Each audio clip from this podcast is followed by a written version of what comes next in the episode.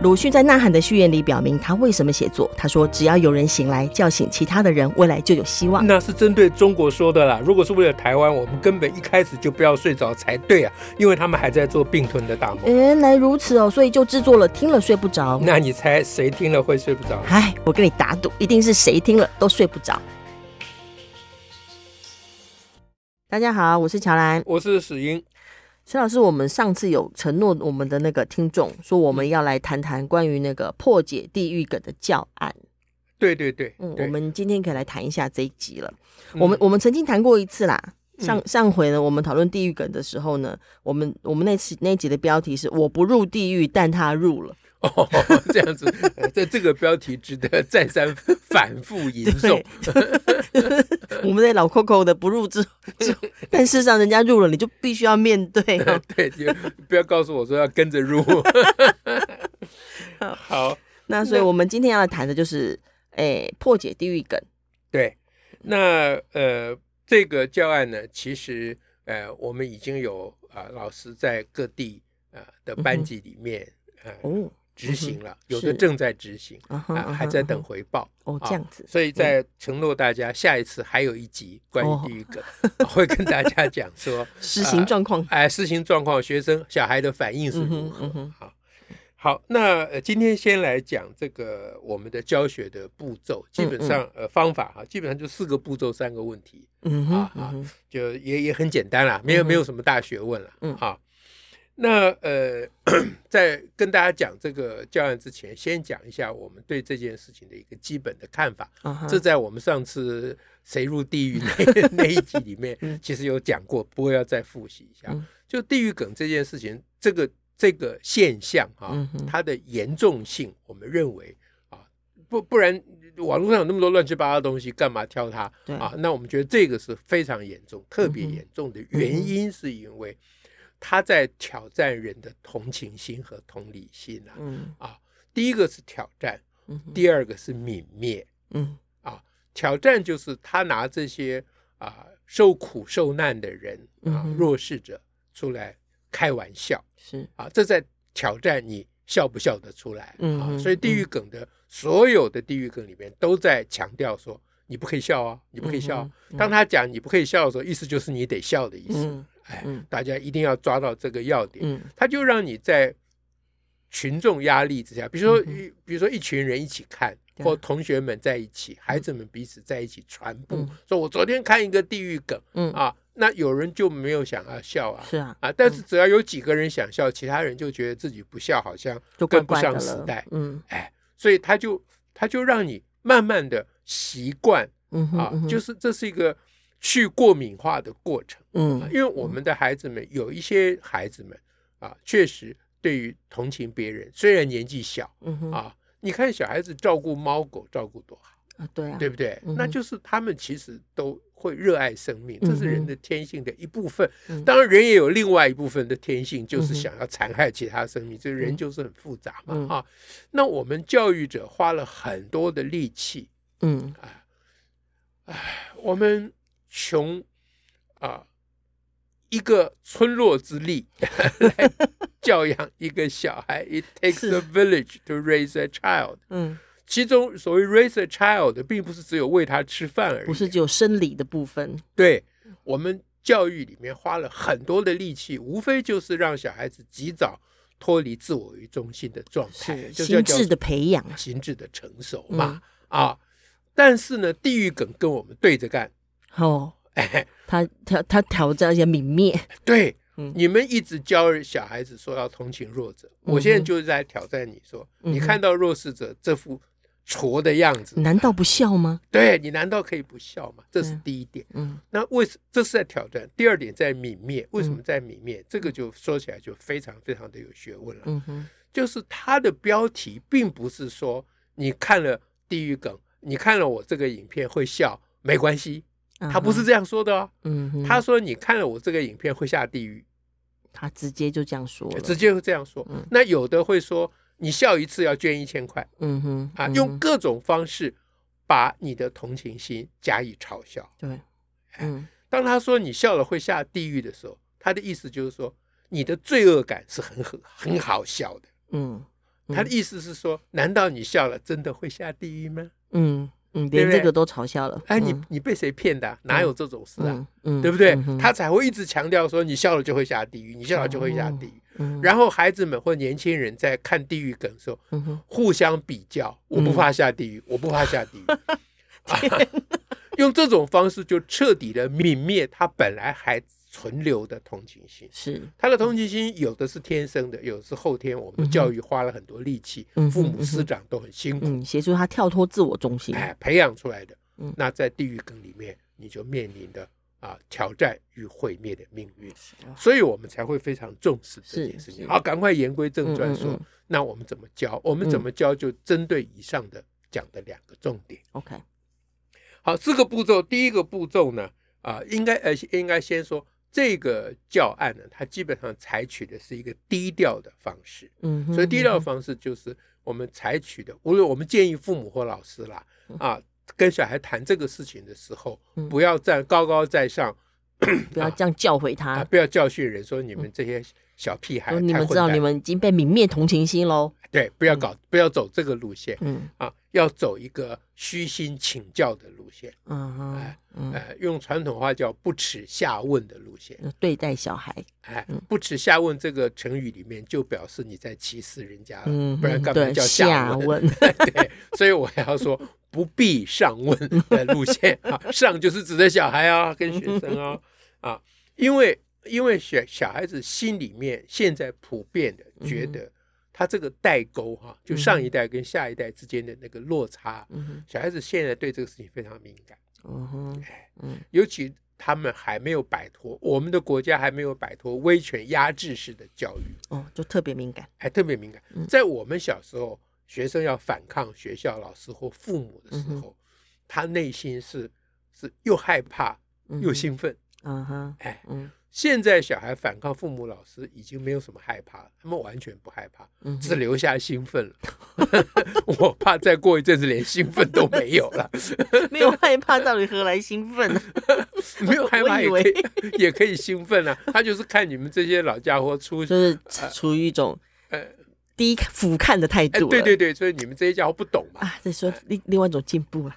对，从某种角度讲，这也是好事啊。嗯，好，所以我们要顺应着这个时代的这个潮流。嗯，好，所以第一步骤呢，就是 我老师或父母啊，嗯，就挑选一段地域梗，嗯哼，啊，去问小孩子或学生，嗯，说这个是什么？我怎么看不懂？嗯哼，哎哎，那 我们举的例例子呢，就是上次我们谈的时候有举这个例子，就是。呃，有有我有一个地狱梗，他是嘲笑唐氏症，是哎，他的影片第一段就是一个唐氏症的人患者啊，哎，这个意气风发啊，坐进一部豪华轿车啊，然后把车开出来，啊，然后第二段，他总共 不到一分钟的影片嘛，三十秒好像，第二段呢，就是呃有两个时装啊，这个非常啊 fashion 的男女。啊，靠在一辆白色的大轿车前面聊天。嗯，嗯啊，我忘记讲那个唐氏症第一第一幕，唐氏症上的是一部黑色的轿车，这他都有特别安排过，他怕人家看不懂啊。啊，所以第二第二景呢，就是男女二人靠着白色的轿车聊天，然后正在聊的时候，脚下突然有一辆黑色的玩具车咻这样飞驰而过。嗯，影片就只有这样，就这样。嗯。那 第一个呢，就是假定我们播这一局，用这个为例了。当然还有很多例子了、嗯、啊，大家自己可以去挑选。嗯嗯，就问小孩说：“这个我看不懂，到底在讲这在讲什么？”嗯啊，那么 呃，我相信有的小孩也看不懂啊。学生，呃，这人人人都本来就有差异的啊。那 就请那个懂的人，小学生呢，小孩子呢，跟那个不懂的。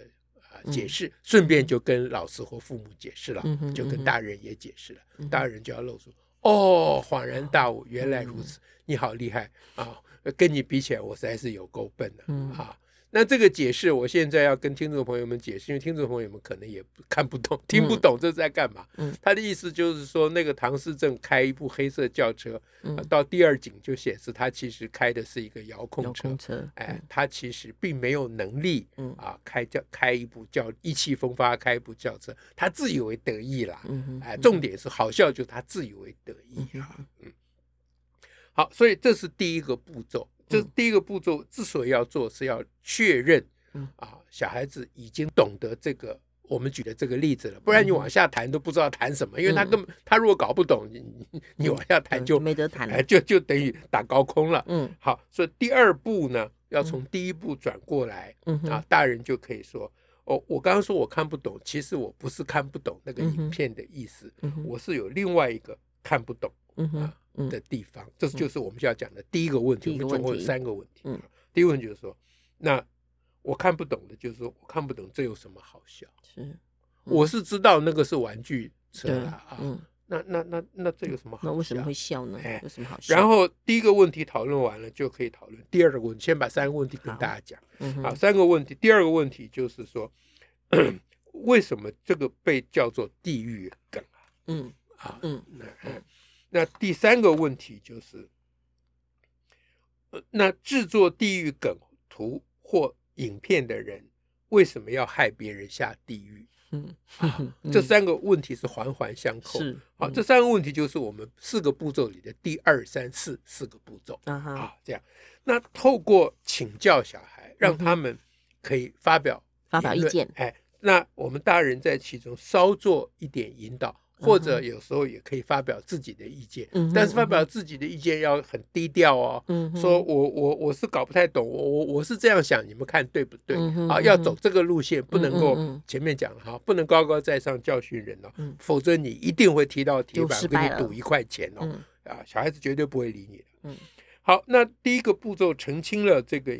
这个例子哈的内容以后呢，第二就问说，第一个问题，第二步的第一个就是第一个问题就问说，这这有什么好笑？嗯啊，那征求呢啊，就让小孩子觉得好笑的小孩子去跟那个觉得不好笑的人去说服他。对对对，因为确实有小孩子也不会觉得好笑。对啊，可是呢，如果你是只跟一个小孩，你跟你家里小孩，如果在家里面聊的话，那他如果不觉得好笑，呃，那你就问他说，那为什么同学会觉得好笑？啊，你不一定要锁定他个人，啊，教小孩有一个很重要的原则，就是尽量减少针对性，啊，是不要让他防卫啦，不要让他让他觉得你一直针对他在问问题啊，叫他发表意见，是，哎，你叫他讲别人，嗯哼，这样子，这样比较像聊天，哎，对对对对，不然就很被针对，对，那这个步骤这个问题下去呢，呃，他的目的就是要让。啊，那个你所面对的这个小孩，明确的知道，嗯哼，不管是他自己还是别人，嗯，就是有人觉得好笑，而且为什么好笑？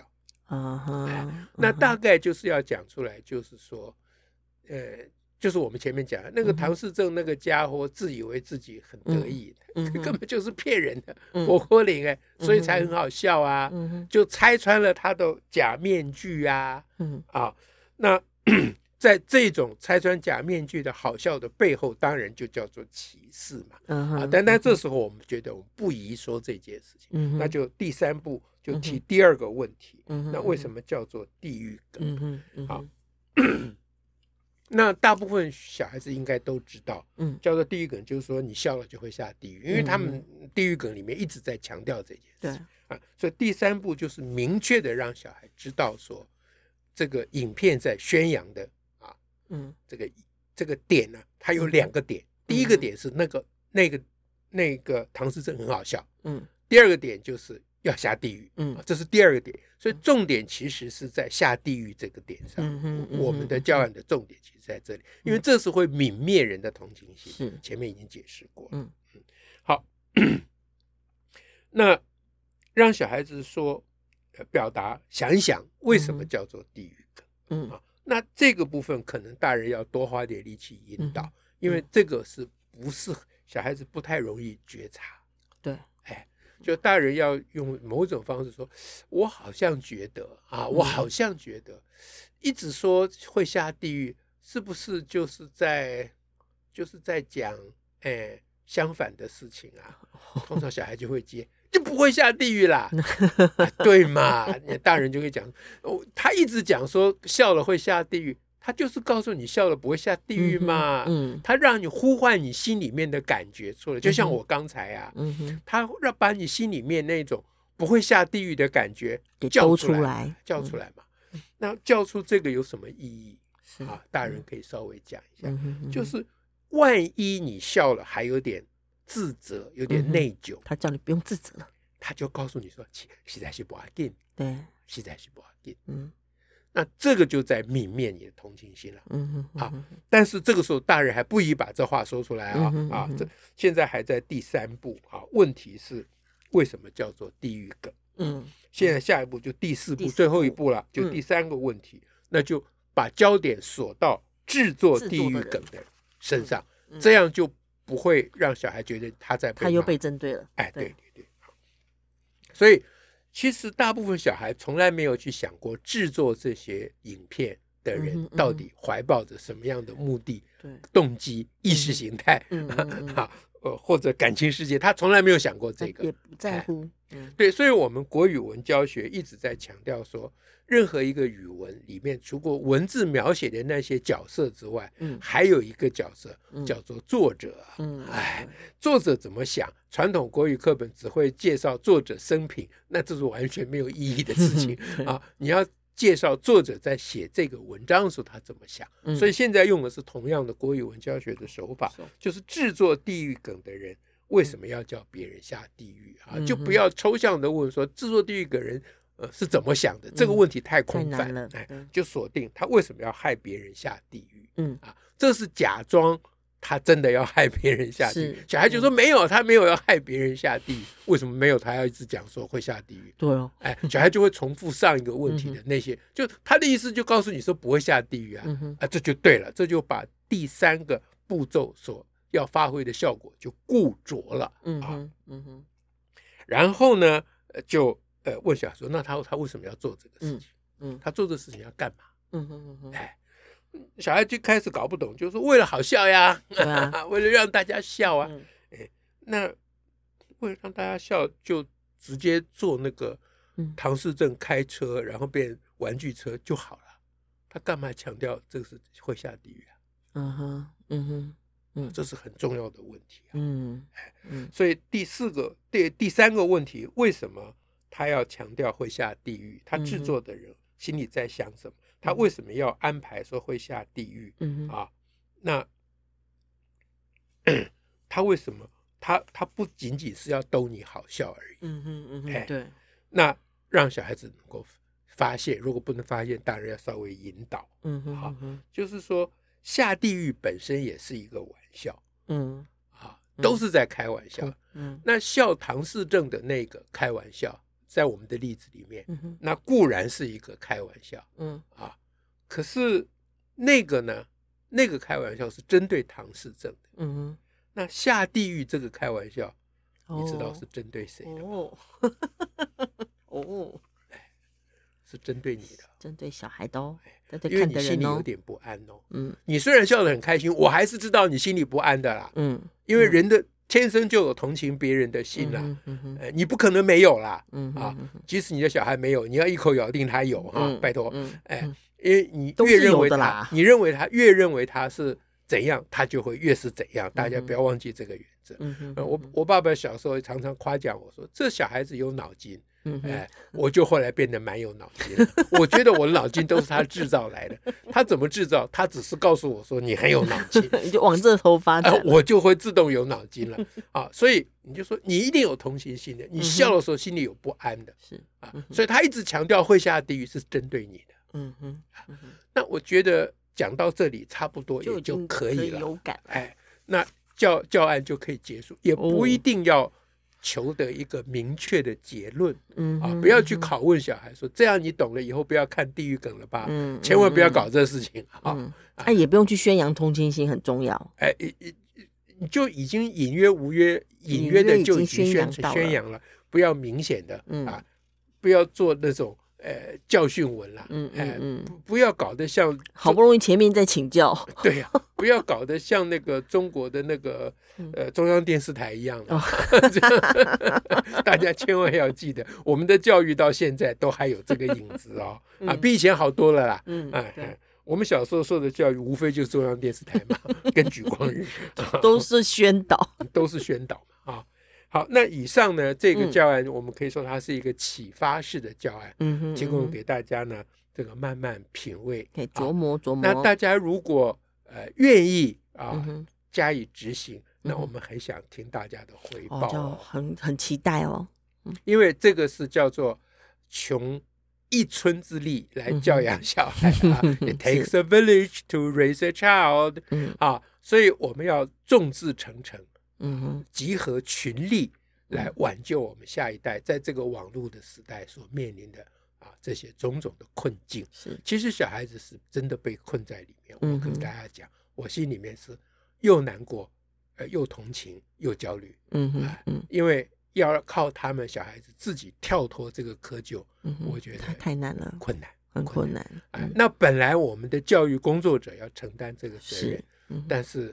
也很困难，靠不住，靠不住，所以要靠整个社会大家群策群力啊！那大家如果觉得可以的话，把这教案多多宣扬，可以试试看，多鼓励大家去试试看，看看年轻人的反应是怎么样。嗯嗯。啊，那我们承诺说，下一次啊，我们收集到，我们现在有很多班级，嗯呃。都在进行当中，在进行当中。下一次我们把报告收回来，要跟大家再分享一次。OK，看这个教案事情下去啊，那些小孩子啊会怎么样？那大家也可以在家里跟自己的小孩子，嗯啊，也也欢迎大家把状况回馈给我们。对，那也可以跟那些其他的啊，我们升小或升小分班的老师们啊，执行这个教案以后的那个回报呢，做个对比，这也蛮有趣的。对啊。嗯哼，OK，好，今天就跟大家讲这样，感谢大家，下次再会，拜拜，拜拜。